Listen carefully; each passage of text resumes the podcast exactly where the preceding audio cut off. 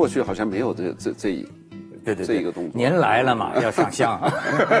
不是今天这个局面，我觉得很很开心，对吧？一个是这个咱们金宇成老师，这个从专程从上海赶来，我们觉得很蓬荜生辉啊。呃，金老师的小说《繁花》，不用我介绍，文学青年都知道。但是呢，我还是得介绍。哎，你看我很少推荐小说，我觉得真的是大家看看。这个《繁花》这个小说，我觉得很有意思。首先是他他发他创造了一种语言，让咱们北方人能看得懂的上海话上海话的这个语言内容就不说了。那马爷跟这个金爷也是一见如故啊因为。我们都有共同的，呃，共同的经历。嗯，呃，我也有有过共同的职业，我原来就是编辑文学编辑，啊。金老师到现在还是文学编辑。哎，呃，义军呢更是一个你的粉丝。对，我就更不用说了。我说强烈要求这一集我跟金老师用上海话讲，你们打字幕吧。头一回你见一嘉宾 专门梳俩小辫儿，不是你是上海人吗？你上海人吗？我当然是了。哦，小霞懂。对呀。哎哎哎，有意思吧？所以呢，咱们这话题就得从上海。但是呢，金老师，你刚从上海来，我倒是跟你打听一事儿，就是听说现在那个上海人最多的这个问题就是你是个什么垃圾？龙啥垃圾？对呀、对呀、最近这段时间就是上班回家路上都在议论这个事情，但是因为我 我我是知道这里头分类有有有有各种，但是好像每个地方的小区的这种管理又不一样。但是有的房子它是有一个垃圾过去有个垃圾通道的，这通道都封掉封住，完了每每每家每户都要到下边去，啊，不是过去直接从楼道哦那个很中下来。麻烦。你要是好几十层怎么办？哎，还有的是门那个门口都把守着，然后去扔垃圾，一看这么这么如临大敌，就又拎回来，就就就就是偷偷摸摸了。哎，然后昨天还看到一个帖子说，你们北京人别别好去啊，马上你们北京也要这么干了啊，就是哎呀，我觉得 就是现在上海人一碰面，就是你是干垃圾还是湿垃圾？对，然后这个据说特难分。哎，对，我们讨论过很多细很多细节，然后大家都要去查，就在网上有的东西你可能用完了是湿的，原来是干的，那要怎么分？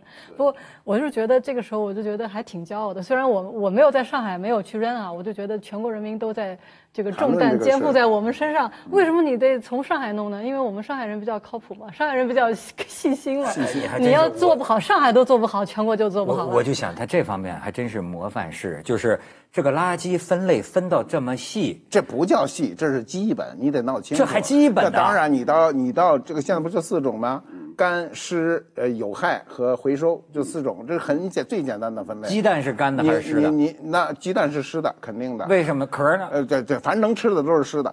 然后，哎，不一定，这肯定不一定。你听着啊，呃，日本四十多种，你去分去吧。你到日本，你什么都扔不出去，你都自个儿都不会扔了，啊，就你的智力不足以扔垃圾啊。不，就我觉得，要是上海人民玩不转这事儿，嗯，那其他地方就更没戏了。对我前 我前一阵刚刚从那就是从英国回来，也是分嘛。不过人家有一个不一样，他那个垃圾袋你得花钱买，就是你不是这个袋子装出去的，他不给你收嘛。咱们那儿还自己偷偷出去。不过我在英国也是有一次也是，因为我朋友不在家，我也有点那个闹不清了，因为他们那儿是隔周来收，有他们没那么湿嘛，他那个垃圾能保存很久，隔周会有人来收，我就闹不清这周他该不该收，我就半夜偷偷出去扔了，然后刚扔完发现上面有个摄像头。然后又捡回来了。金老师，你说上上海人是守规矩还是不守规矩？嗯，应该来说更加守规矩，哪怕之后很多年以后啊有很多变化，但是上海人这个脾气还是改不了。马爷，我发现对上海也是情有独钟，对经常跟我说，他上海太好了。我说又哪儿灯红酒绿呢？是不是我？跟上海有渊源，嗯我老跟人说我是在上海诞生的，但我在北京出生的。怎么说？哦听明白了，你怎么听不明白呢？你太快了，你怎么听不明白呢？好多人都不听。哦，就我知道了，就是这个受孕是在上海。我父母上海结的婚，嗯，我们家老太太到现在还都记得清清楚楚，她结婚那礼堂。一九五四年年初，她结婚的时候，她买了九十六块钱的糖，在大礼堂散散糖，那就是巨大的排场。那时候拿九十六块钱比呃这个散糖比你现在什么大饭店了摆摆摆个一百桌酒席都牛啊！一般人都没那个钱嘛。所以我在我爹妈上海相识、结婚、怀孕，呃，五四年年底奉命进京，次年三月我生在三零幺。啊，我我这名字不叫魏都吗？魏是乙未年，羊年生在首都，为什么他是他不叫京生啊？因为那小说 你们叫生沪生对吧？如果我叫马金生，那那就估计全国这个重名特多。我叫马未都，十四亿人就我一人。就是你看啊哦，我现在我的很多朋友啊，再牛只能叫马费都了。费都，对，现在这不是我们是不是假费都，不是不是马未都，呃，咱们是上海叫魔都是吧？对对对哎对，北京叫什么都啊？北京叫帝都。帝都啊。哎，过去出皇帝的嘛然后你知道，在北京的上海人叫伏地魔，啊，这个不知道。那我就曾经是了。我是在上海长大，北京念的书嘛。嗯但是很多在北京的上海人呢，你要夸他一个，你说你不像上海人，他觉得挺骄傲。你说这为什么？这这是因为我我我我年轻时候也经常碰到，我我觉得可能是一个北方话语系统的原因，就是说他是站在北方这个高度来说这件事，强烈同意。哎，那么他就角度会这么说，别说高度，北方就是一个角度。呃，因为因为这个这个这个，尤其是北方语系的，它这个普通话的这么一个大环境下边，啊，过去我我听他们讲说，那个八十年代初刚有那个出租车的时候，那、这个出租车司机他一听你上海的出租车司机，他一听你上海话拦车都不理的，不理你。你一说北京话，说说那个，他以为你就是干部，哦，哎、你就就停，啊，说北京来的，呃哎，都都这样。啊。那上海人这个词儿到底是贬义还是褒义呢？在那时候，呃，就就是在北方来说，可能是个你看他到了另一个语言系统，你你比如说今天的上海人，他如果说你是外地人，啊那是不是还有一点瞧不起的意思？现在好像上海人一般的知识分子这一个这个层面不大会说外地人，这个外地人是底下小市民这一块，嗯市民阶级这一块人才会、才会这么说。这这个北北方人是这样，北方人粗，他受不了上海人的细。啊，上海人一细致做事儿干什么？你比如上海最细致的，对我印象深刻的就是半两粮票。啊，这这看这个过去，你到上海看半两粮票，你都愣半天，你都不知道这半两粮票能买啥。实际这个这个半两他就上海人细嘛，对吧？对对只有上海有。因为最提这个半两粮票的是那个老老舍的儿子，他他经常提。嗯，啊，我我也在晚报上写过这样的文章，因为我在北方待了好几年，他在年。和他这个知青，呃所以说，他北方的和南方不南方，北方和上海，它实际有很多是一个生活习惯不一样。实际北半两是什么意思？就是说，它上海就有半两的东西，你北京就没有。当时定量的时候粗候，嘛，就是粗啊。它它比如一个小馄饨就是半两，嗯，那么你下午就来来一个小馄饨啊，或者月饼，一个月饼就半两。那北方他卖月饼，就就麻辣酥个儿大粗细，它不是他是论斤的嘛，嗯，来三斤月饼，嗯，啊，比如那个油条，来来两斤油条，那个油条就是半两粮票一根，那是单买的，就单买是上海比较早，那么当时就会觉得怎么一个北方人，他们开玩笑说来来一斤馄来一斤馄饨，结果来好多碗呢，摆在面前，二十碗 上来了啊！因为都是北方认斤的。还是还是上海人细。你比如说我早年去上海哈、因为我都没少去上海，打公用电话四十年，对吧？你在北京打电话就就就就是打公用电话，上海打电话他有一人特有意思，他准有一老太太贴着你，你刚撂下一电话，有时候打电话就是我找完这个窦文涛，我找周轶君，我得连续打，对吧？你每打完一个电话，他就巴拉巴拉巴拉敲你，他就说。他说上海话，他说一过了是吧？什么是不是一个了是吧？哦一开始我听不懂，我就觉得他好像老要烦我啊。那时候打电话攥一把子钢镚儿，然后别别别赶紧把这些电话全都打完啊，高效率嘛。他在那不停的提示你打了几个，这在北京没有人提示，北京要是提示就打架了，说你想干嘛？啊我这打个电话，你不是捣乱吗？但他上海你来，你你不觉得是捣乱？人家很实际人很实际，就是一个两个三个，他就当时就给你加上了。哎，那天我一同学在上海那个打的跟我讲，就是说那个的士司机啊，好像要交班回家就不愿意走，跟你说，你看你耽误我回家的时间了，我专门买了螃蟹回家准备吃螃蟹，要把那个袋子拿出来一看，俩螃蟹。哎，但是我现在在网上看了很多啊，我就觉得在其实，在今天咱们这个减肥的时代啊，我跟你说，上海人太好了，真的，他的他的一切你知道吧？就是你不需要吃那么多螃蟹。你你明白这意思吗？你不需要，你你而且是上海人买买菜，他只有就就北方没有那么小把的，他真的就抓这么一小把。其实你不就是吃这个吗？就跟今天的生活方式，我觉得很吻合。环保。上海其实很多东西因为存不住嘛，天也热又湿。它是什么呢？我北方待着过去，到秋天的时候，北方因为它没有菜场的，冬天没有菜场，北京也没不会有。对，那就分菜嘛。家里几百斤大白菜，然后单位分菜，土豆什么过冬。但是上海因为它气候温和，它这个小菜小菜场就在旁边。我家隔壁就是小菜场，有的有的门面房子，他就买一买买一点东西回去就做了。家里当时也没有冰箱，在这种情况下边，他都是分分成非常细碎的去买回来，都吃个新鲜嘛。他因为有这个条件，你就你观察是不是确实上海人食量小，吃的少，食量食比北量方人小，比较像法国人嘛。稍微小一点，肯定是稍微小一点。他上们上海是呃稍微菜上的少，不是食量小。你因为我我我早年去上海啊，对，对中国有一个传统的菜，北方南方都有的哈，带鱼，烧带鱼。对因为在我们年轻那个时代，全中国只有带鱼和黄花鱼两种鱼可吃，剩下没什么什么石斑鱼什么这都不知道。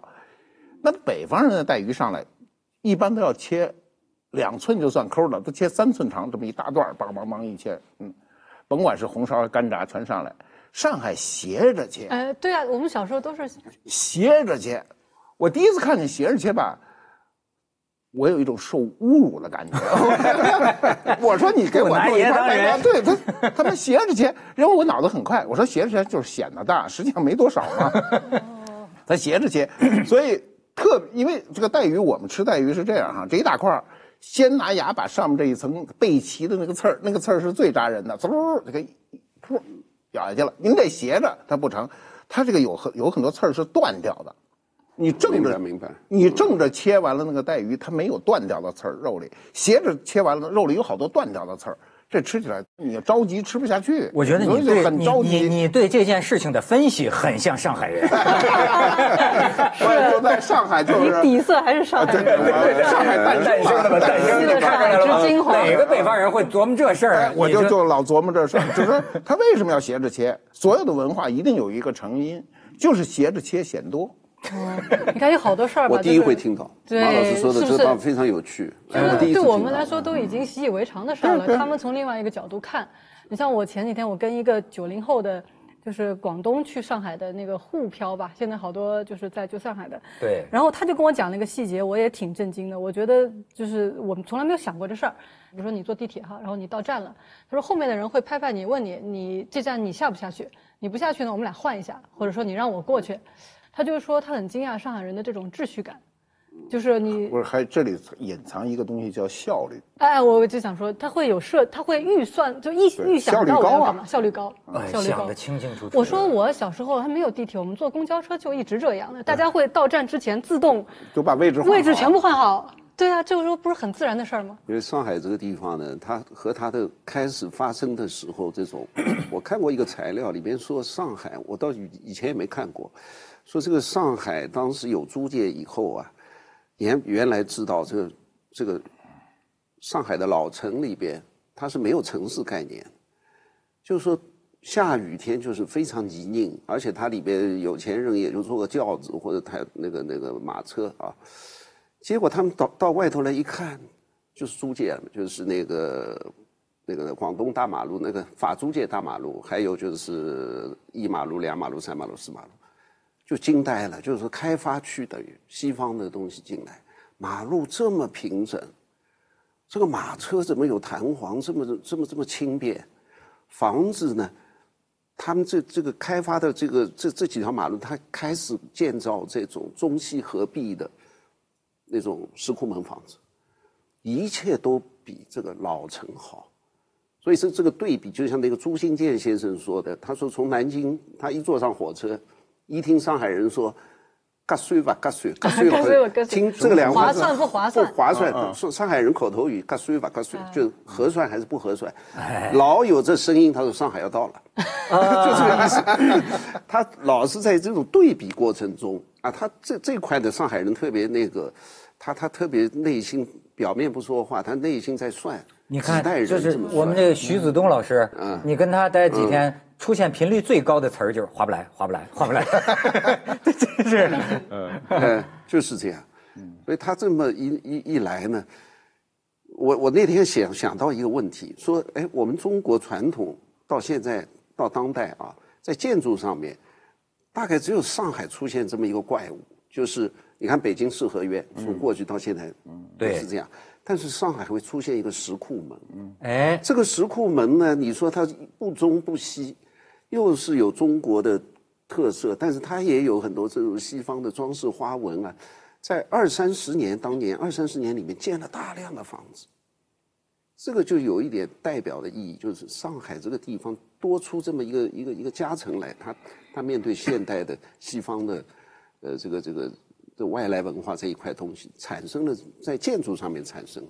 它是够够那个利用利用空间，石窟门非常利用空间。呃，因为最近有我住过啊、就最近有那个石窟门改成的那个宾馆，我去住过。就是一进一个很小的院儿，然后三层就就跺着往上走，底下的小空间都很小，但是它利用空间利用的很好。哎，对我上次拍这个节目去那个石库门，他现在也是住很多家人，就不是富裕家庭的那个石库门啊，住很多家庭，我算是真亲眼见着了。好家伙，密密麻麻的水表啊，嗯一家一个，一家一个，就是过去那个公用的洗水池，嗯，它这个水表都一家一个，一家一个，那彼此之间真的能够就是说毫不侵犯，嗯，哎，这个就是要我估计要叫咱所以上北方人都打所起来了，所以上海人就变成变成这样了，我觉得上海人都都算得很清楚。对，就界限感特别强。哎就是我，就是你别，就我不占你的便宜，你也别占我的便宜。我觉得我从小到大，我们家，我觉得我对我爸妈的、我妈的教育，其他我都没记住，就记住一个她反复讲的事儿：借人钱二十四小时内必须归还。但是呢，你要借给别人钱呢，叫借急不借穷。这个人着急用钱你可以借，他要是穷没钱，你千万别借。哎，就是就界限感好多时候像您刚才讲，就是说上海有些小市民阶层啊，呃，他其实你说他对这个外地人，他就一讲讲外地人啊，这个东西也要辩证的看。一方面呢，可能是有点这个歧视吧，但是另一方面呢，他好像他是哎，照咱们北京话说就是不靠谱。因为他这儿有个谱，他就觉得你啊不太注意，不太守规矩。你像我就是个很糙的一个北方人啊，我有我我有时候我小时候我就记得，我跟一个上海人啊一起待几天啊，你知道到最后我的那个感觉，我有点像一个嗯就是儿童，就是好像走路也不是很稳。他呢，真是就叫你说那个词儿叫拎得清，件件事儿他都算在前头。哎呀，那个就不对了，那个就不对了，我就我就傻乎乎的，就是哎呀，为什么要在这里买啊？你一想呢，他说的都对，但是那人的脑子怎么能天天转这个？所以我我就觉得我像一个走不稳路的孩子，就会有那种感觉。就是文化的魅力嘛。因为中国国家大，语言丰富，然后呢各地的文化都有差异。就说一个地区的人呐，呃，你要说它这个共同点呢，当然了，也不见得就是说呃那么科学，这本身就不是个科学的概嗯念。但是呢，谁也不能否认，一块水土上的人，他就是有一个不一样的味道。那当然，所以说，你看，我你咱们不讲过去啊，但是跟过去有关系。我怎么觉得我周围的朋友啊，呃，包括马爷在内，整天都说上海好，哎，或者就很多人周末就想去上海玩儿但是我的感觉，因为你就是我我我我我，所以我想问问金老师和义军啊，就是今天的上海，他给我一个印象，就是我我好想跟这个城市发生关系。你知道吗？就是，但是我觉得我跟这个城市我又没有什么缘分。就是我看到这个城市啊，我觉得我很喜欢。哎，餐厅的这个好的这个概率比北京多多了，多多了你知道吗？吃都好吃吃的就好吃，对吧？然后呢，又有高楼大厦，又有这种市民生活，法国梧桐又有散步，我觉得这个好喜欢，甚至我觉得我我我很想住在这儿。但是呢，莫名其妙的你会感觉到有一种冷淡，有一种融不进去。隔膜，就是像你所说的，是不是？你看我见到的上海人都会感觉到有一种冷淡的客气，或者说就是说你说这个界限感，按说这个东西很好，对吧？就是说，但是你总会感觉好像你真的到这儿生活了，会不会有点寂寞？所以我就想，现在很多外地人，他来上海，他会不会有这样一种感受？他刚来大概会有，但是时间长了，你习惯了以后，你就不会这么敏感。啊，他就是刚才我们说的这个问题，就是就是大部分就是上海话，尤其尤其上海话叫自家管自家，就自个管自己。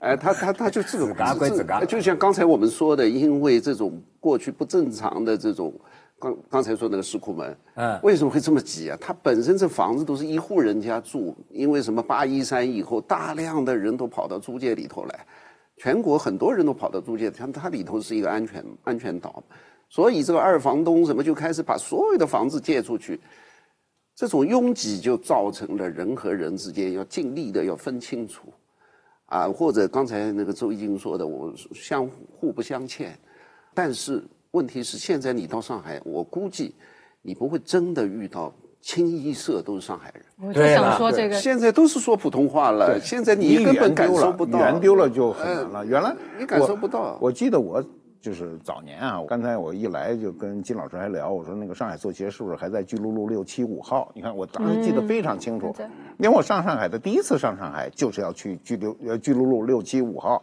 到这个作协协会作协，而且那个那个那条路特长，上海有一个特害人的，就是它路特长。你有时候上了这条路了吧，你离着那号远着呢，你且走呢。在北京市，基本上你上了这条胡同再长，你也不会超过十分钟。嗯啊，上海能给你走的脚腕子都折了，还没到呢。那么那时候我我我我去第一次到到上海哈，到上海呢，就是首先就是语言问题。八十年代初的时候，很多老上海人根本不会说普通话。他努着跟你说，你也听不懂。最早有出租的时候，那出租司机都最早的出出租司机一定是本地人。你看北京也是，上海也是，后来才是外来人进来干这个苦活。原来是个肥差，所以说上海上海话。我第一次做那个是这个这个出租，跟司机说哈，我觉得我说话不可能没人听懂哈。你如果我这一普通话，我就慢点说不就完了吗？我就说右拐，然后那司机跟我说小左啊。小追尾哦，小追尾，小我一我就听成向左弯，我说你你看向小左，你怎么说？小追尾，小追尾，你听着是不是向左弯？对呀向左我说右拐，你听懂了吗？他说小左弯。我我觉得跟我别着哈，我说我说你想干嘛？然后然后他还说小左，上海人很有意思，他没有左拐右拐，他就是大转弯、小转弯。对对，对对，对的。上海人，你比如说马路也没有从往南走、往北走，没有没这没有概念。南北概念为什么呢？呃，这个左拐叫大大，怎么说？赌左转，大转弯小转。大字能念左，左为大，左为大，右为小。啊，然后他说小转弯，我就啊小小转弯嘛，你动作小嘛，你你你右转呢？大转弯，我说右转，他实际上在复述我右转，啊，但是我听成呢，小左弯。我我看我听到的是一个上海人 到了香港，也是说右拐，他要努着说广东话，说成了有鬼。有鬼 我想说，其实语言的问题，我这个事情我就觉得我还挺扎心的，就是我现在回到上海，我几乎我到市中心都讲不了上海话。为什么？就你你首先你开口，你问你跟任何人讲话，你不肯定他会他听不听得懂，他回应你是什么，你不知道。你去任何一个店铺，哎呀，我我肯定先讲普通话。你的意思是现现在上上海很人也有没有点失落没有不是失落，哎就是说整个客观的现实，是因为我们普通话教育了已经四代人以上，人口也以后变了。以后以包括改革开放之后，普通话在全国都变成主流。对呀然后这个城市呢，实际是失去个性，失去个性什么？你比如一个一个一个瞎子，你你把他领到一个城市里来，你听来听去的普通话，他都不知道是不是出门没有啊？你比如说你本来你到了广东，你可以听到广东话，你说肯定是广东。但是你如果说广东全部讲上海话那那个普通话的话，全国就像现在的建筑物一样，全部都是那种没有个性几十层，它城市的特点就没了。城市特点没。而且现在是包括上海的年轻人，八零九零后相互之间都说普通话。而且他们那个字上海话的音都哎咬不出来。他们的语言变了，但是你觉得他们那个范儿、性格变了，会会失去很多，会跟着语哎，言变？对对对，会根据语言变。那我一直在呼吁，就是保保要保护我们的方言。上海话呢，就是它是一个非常优秀的方言系统，因为呃，所有的方言不仅仅是语调和语气，北方人会误认为方言就是你的口音，它不是，啊，你比如说河北话，北北京人大部分人都能听懂，它是口音不一样，但真正好的方言是它的择词。上海话的，就是以我对方言的认知哈，上海话在择词方面跟人家都不一样。上海人就没钱包这词儿，叫皮夹子，皮夹子，他没有人民币，没有钱这个词儿，它叫钞票。就是他永远说你什么？以前叫董迪，对，铜铜店，这也高级啊！我小时候钱包都没有啊，就揣裤兜里啊，没有皮夹子啊。不是不是，他是这样，他在这种语言的选择当中呢，他的个性化就存在。原来我们，你想我搞文字的嘛，我就很喜欢这个事儿，永远在呼吁要保护这个方言哈。但有一个不幸，比如就拿尤其上海话，上海话就基本消亡，因为现在这个这层八零后、九零后、零零后。最好的是能听不能讲，这是能能听不能讲，他们再下几代人就没了，因为就这么简单。因为是因为那个那个九十年代的时候开始有房子买卖的，那那外地有很多很有钱的大佬到上海来买房子，那浦东一买几十套啊什么什么的，还有就是外地大量的处处以上干部调到上海来工作，因为上海扩大了。那么这两个人群到上海以后呢？它实际，我认为它是会呃起到一个一个作用是什么？就是不许讲上海话，因为也没有从他的啊，呃，因为学校现在不许，哎，请讲普通话。就你到任何地方，你到这种领导的这种办公楼什么进去一看，就请讲普通话，因为大量的外地干部来，而且我从他们的角度讲，一点不冤枉，因为大家都受了普通话的教育，我凭什么到你们这边来？啊，我要我要说你们的方言，啊，但是在过去的时候，二十年代、三十年代的时候，全国各个城市，你一个人到这边来做生意，你必须要学当地语言，这个是一个规矩啊。哎，入乡随俗。但是现在，因为我刚才说的这种情况，过去是不会有那么多，一下子要来那么多知识分子，或者说一下来那么多老板，啊，过去都是各行各业这么慢慢渗透进来，讲各各种口音的。本本本城的话啊，山东上海话了，苏州了，宁波上海话，都口音都不一样，哎，别的城市也是如此。千山遮不住，毕竟东流去了。我觉得你现在呼吁这个很难很难办了，不是没可能。这是个全球性的问题啊，是。都全球的城市都在越来越像。我二十年前在广州住过七年，那个时候只有我们广东电台大院里讲普通话，嗯，就就就是在大院讲普通话。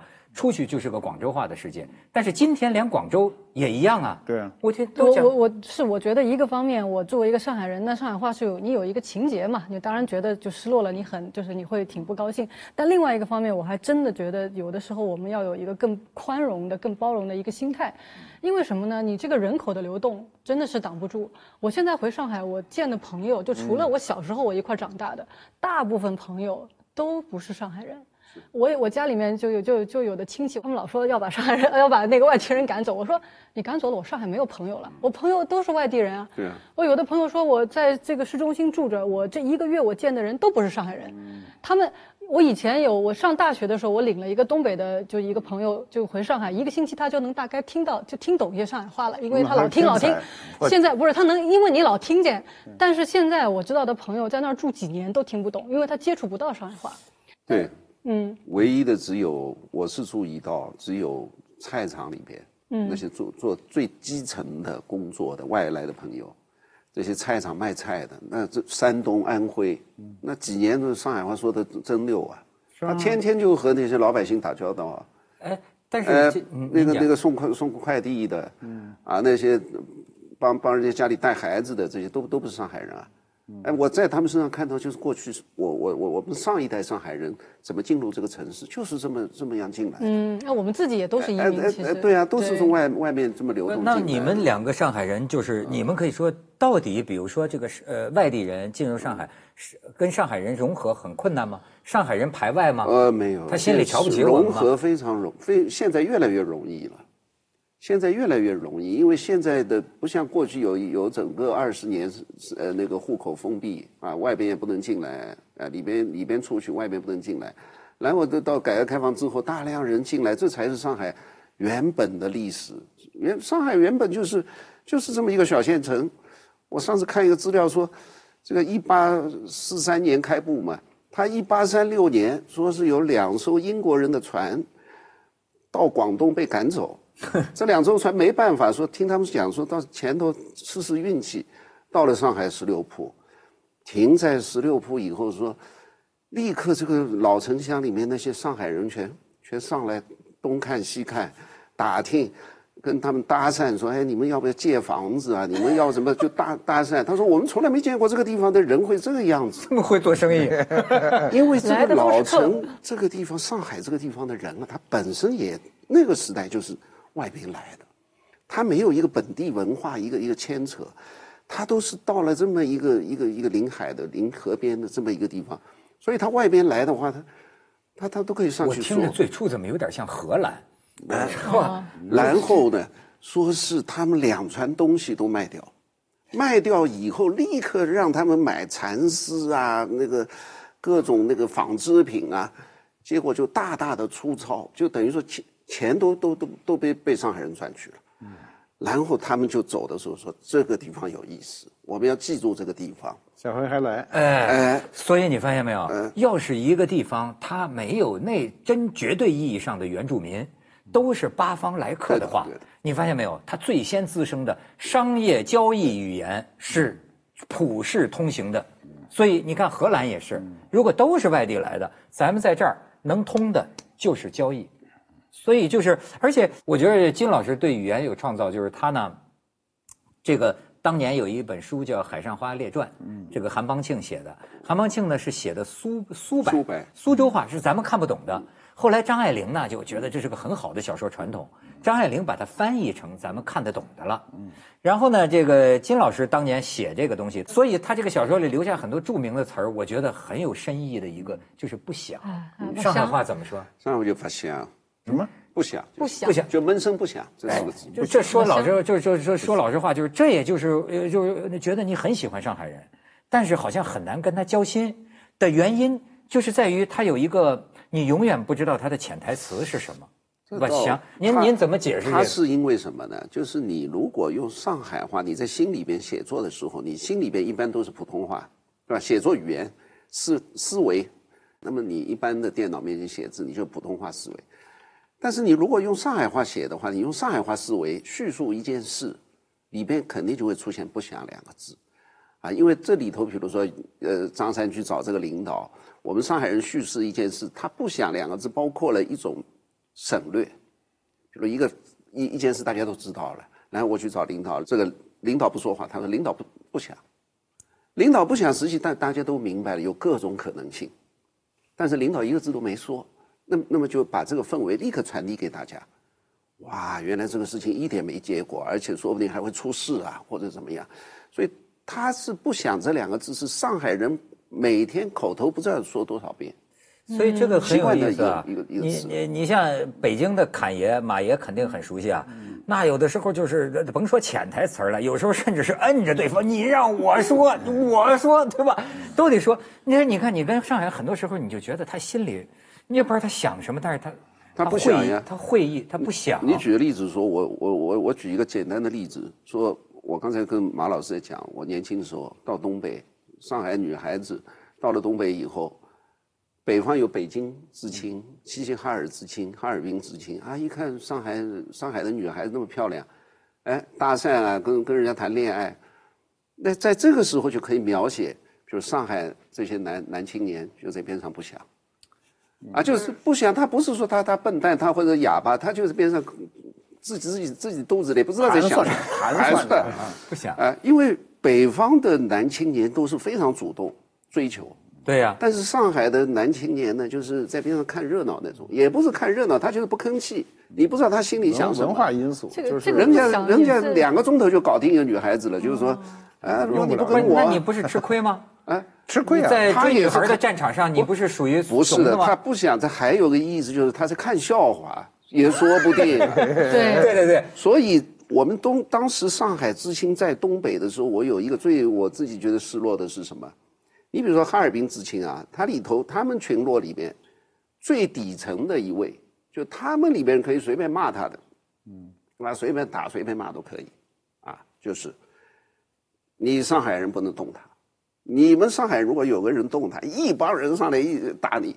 哎，但是我们上海人呢，呃，就是里边，比如有一个谁谁谁，没有那种集体性的啊，有什么什么人你被人打，我们都不管，我们 都不讲不讲，因为这个就是我说的，是因为上海开埠以后，他他把一个人的生存就直接落实到你个人，你除了你个人之外，不管叫啥，还你干嘛关我啥子题？关我我什么事情？不关我什么事儿你你真的发达国家的也是邻居之间像陌生人一样，就自自己管自己的，他没有一个一个一个集体性的行为。你看哈尔滨之行，那特别抱团啊，哎是是是你你要欺负他一个人，那一堆人上来打你。我上大学的时候，就是有各种是那个同乡会，就上海就搞不起来同乡会，就是是是反而他是有一个个人的一个概念。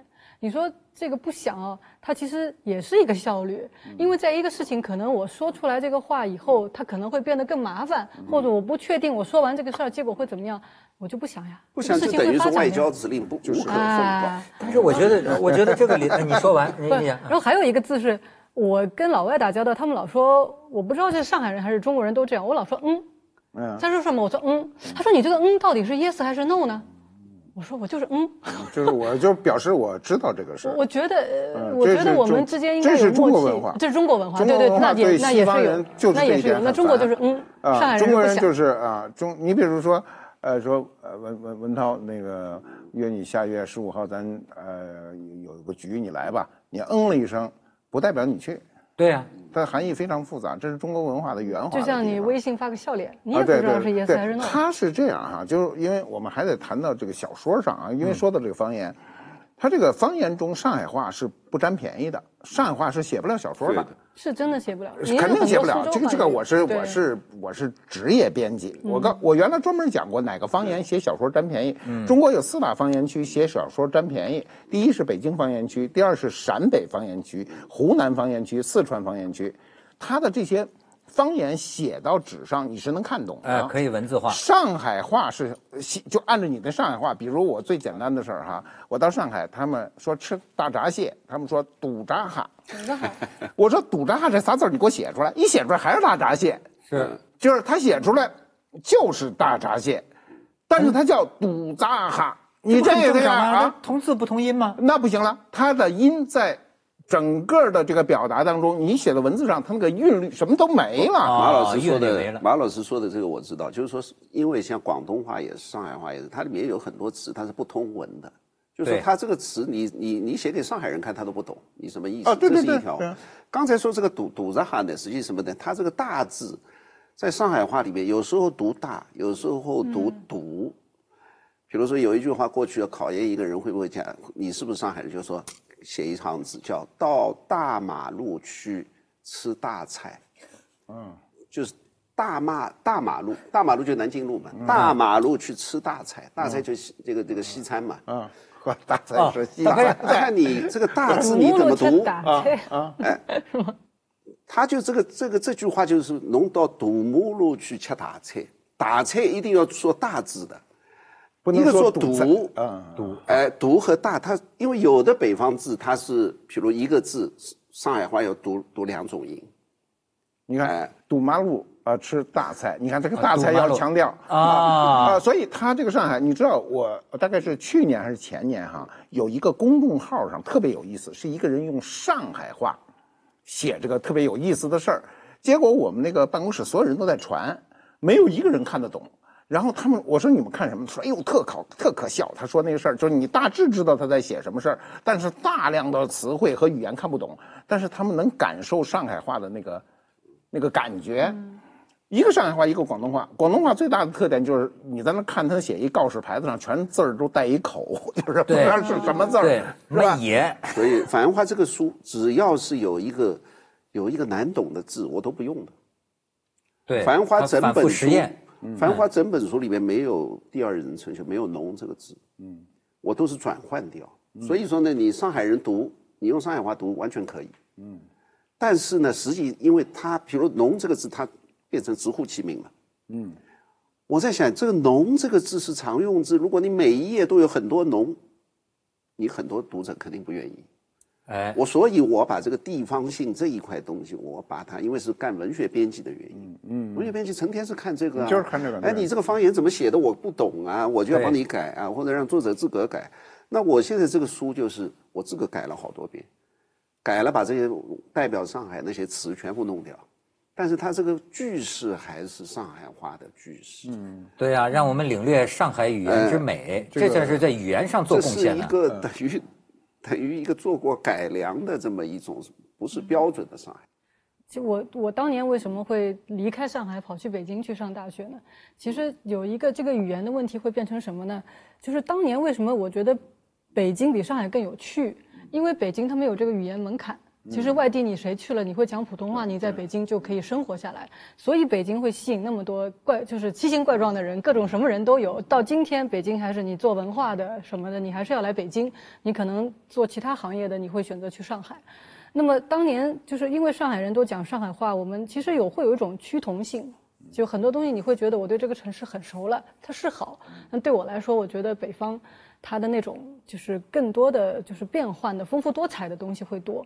那你今天你反过来讲上海这个语言，可能它不再是一个障碍了。一方面有点失落，一方面当他语言不是障碍的时候，我也发现各种各样就是好玩的人也来了。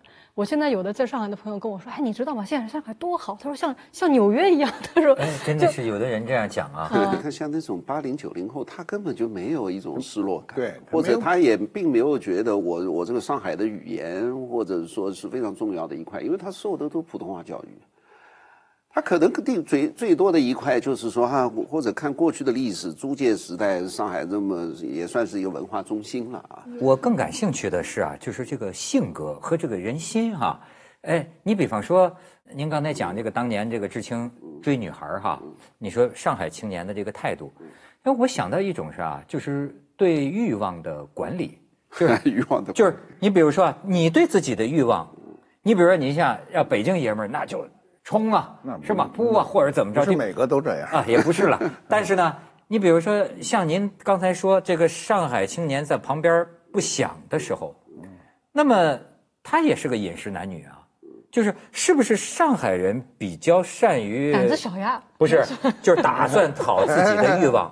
你比如说，你你你你好像像像像我这样的人，经常发生的是这种可能 hold 不住了，你知道吗？忍不住了，就是要满足。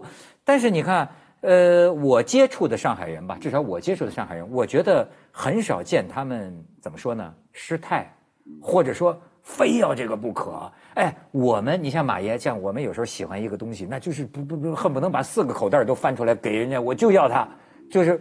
但是你看，你说的对，所以上海人就对自己的欲望，就是我感兴趣的是，你没有特别想要吗？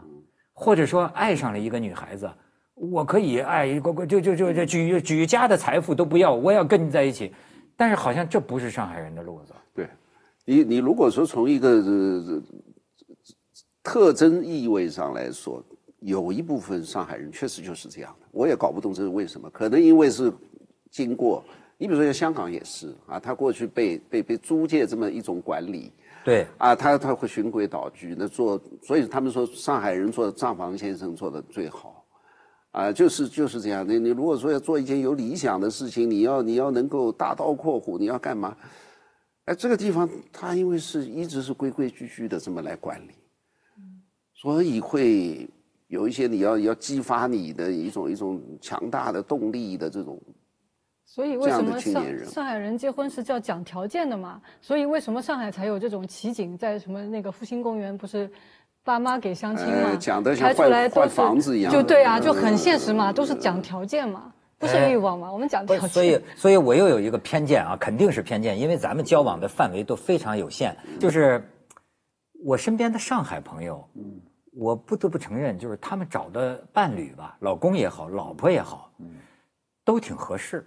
哎，你要都，你比如说世俗的观点，那这个其实可以到民政部搞个调查，看上海的离婚率是不是比别人低，不会的，不会的。是吗也？他他他他他挑剔的也多呀。咱看他说那个父什么父母，就那公园那奇景，这北京是不可能的。我就就就是父母拿着孩子那个什么各种标准，什么大学身高、相貌、体重、收入，什么都在上头。北京不会啊，北京我我觉得没这事儿，北京有吧？呃，也会有，有但是不会像上海这样理直气壮、理所当然完全。变成一市场，对对对就是就是商品嘛，啊，商品拿着就就是大家不不要讲那些浪漫，对对，我我我觉得这是这是上海人的一个特点啊，他会往往往那个戏里面做呀。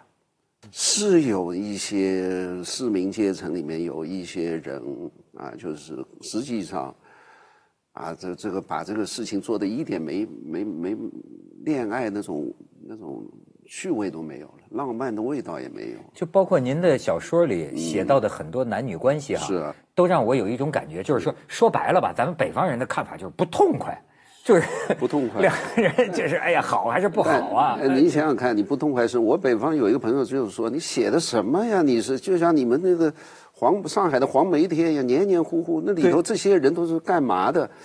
啊，骂了我一大堆，骂完之后说。我要到上海来生活，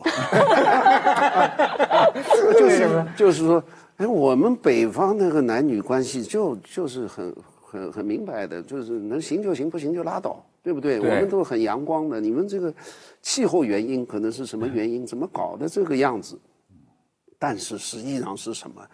你北方就是阳光，你北方就是怎么样？你真的到一定的程度上，你要去研究一个人的时候，你比如你喜欢一个女孩子的话，你如果正好没碰到一个啊那种就是行就行不行拉倒的，正好也碰到一个他或者有其他复杂原因不能跟你立刻就好，你们两个人实际到最后也会相互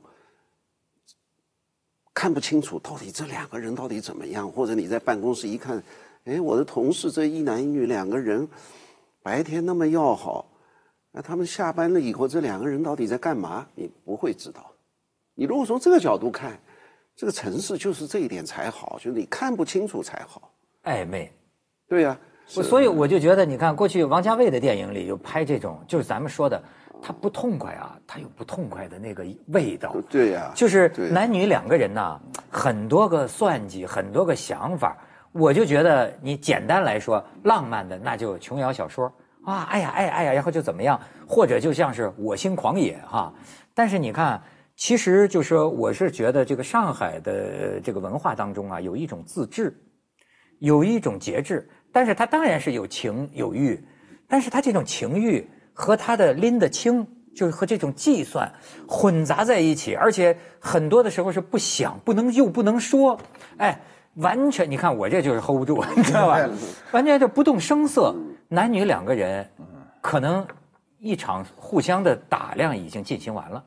所以说，也并不是上海人天生的就比别的地方的人聪明，他的生活环境，对，他慢慢孕育出了这种精打细算，然后在没办法里找办法，对。呃这种特质。城市嘛，我我刚刚听金老师讲，我就想起了好多。我就我因为我小时候我们家住的房子就是那个，先是最早最早是共用的那个厨房，后来开始改了嘛那个房子。我看你书里面也写过，变成就是一就是一家一家对着的，但是中间有个走廊，你知道吗？就是我要想去我们家厨房，或者我要想去上个厕所，我得经过个走廊。对对对，哦，我就你也看一看，你跟谁看一看 不是？我那时候小呢，我那就永远就是，其实有时候那个邻居什么的啊，你也就你想那个路就这么一点儿，你换不换衣服呢？你你你肯定也就穿了个睡衣你就过去了嘛。对对对所以上海人为什么穿着睡衣能出门呢？有时候我觉得就是这么练出来的。上海人那些女人穿睡衣出门是，我我打断你了，不好意思没有，就是说，他是把这个弄堂之内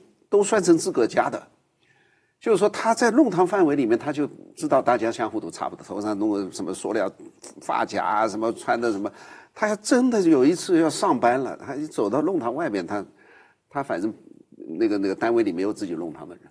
哎呦，这个是一个特别有意思的空间观念，你明白吗？就是，他实际上是把他这一个这一个弄堂里的公共空间当成他的私人空间，就是都是家，因为住的太密了。但是呢，又在这样的一个私人空间里，甚至他夫妻之间都能各管各，是算账、吃亏、占便宜都能清清楚楚，彼此要平衡。哎，你说这个里边私和公，他是说不清的，到最后就变成看看 看看，很好很好，谢谢谢谢，多看看多看看，就了解上海朋友了。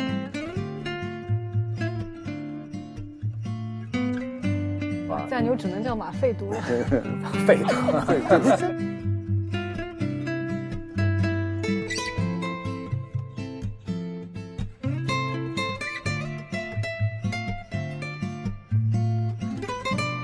因为我在北方待了好几年，好对，他在黑他这个知青，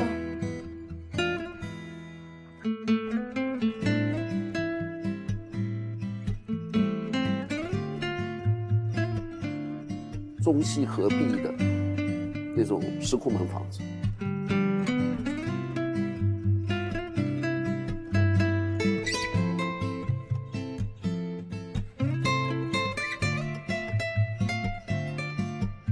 什么？八一三以后，大量的人都跑到租界里头来。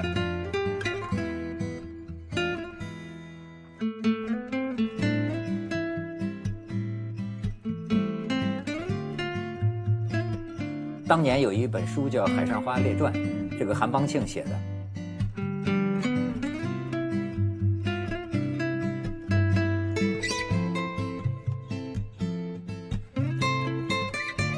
但是他这种情欲和他的拎得清，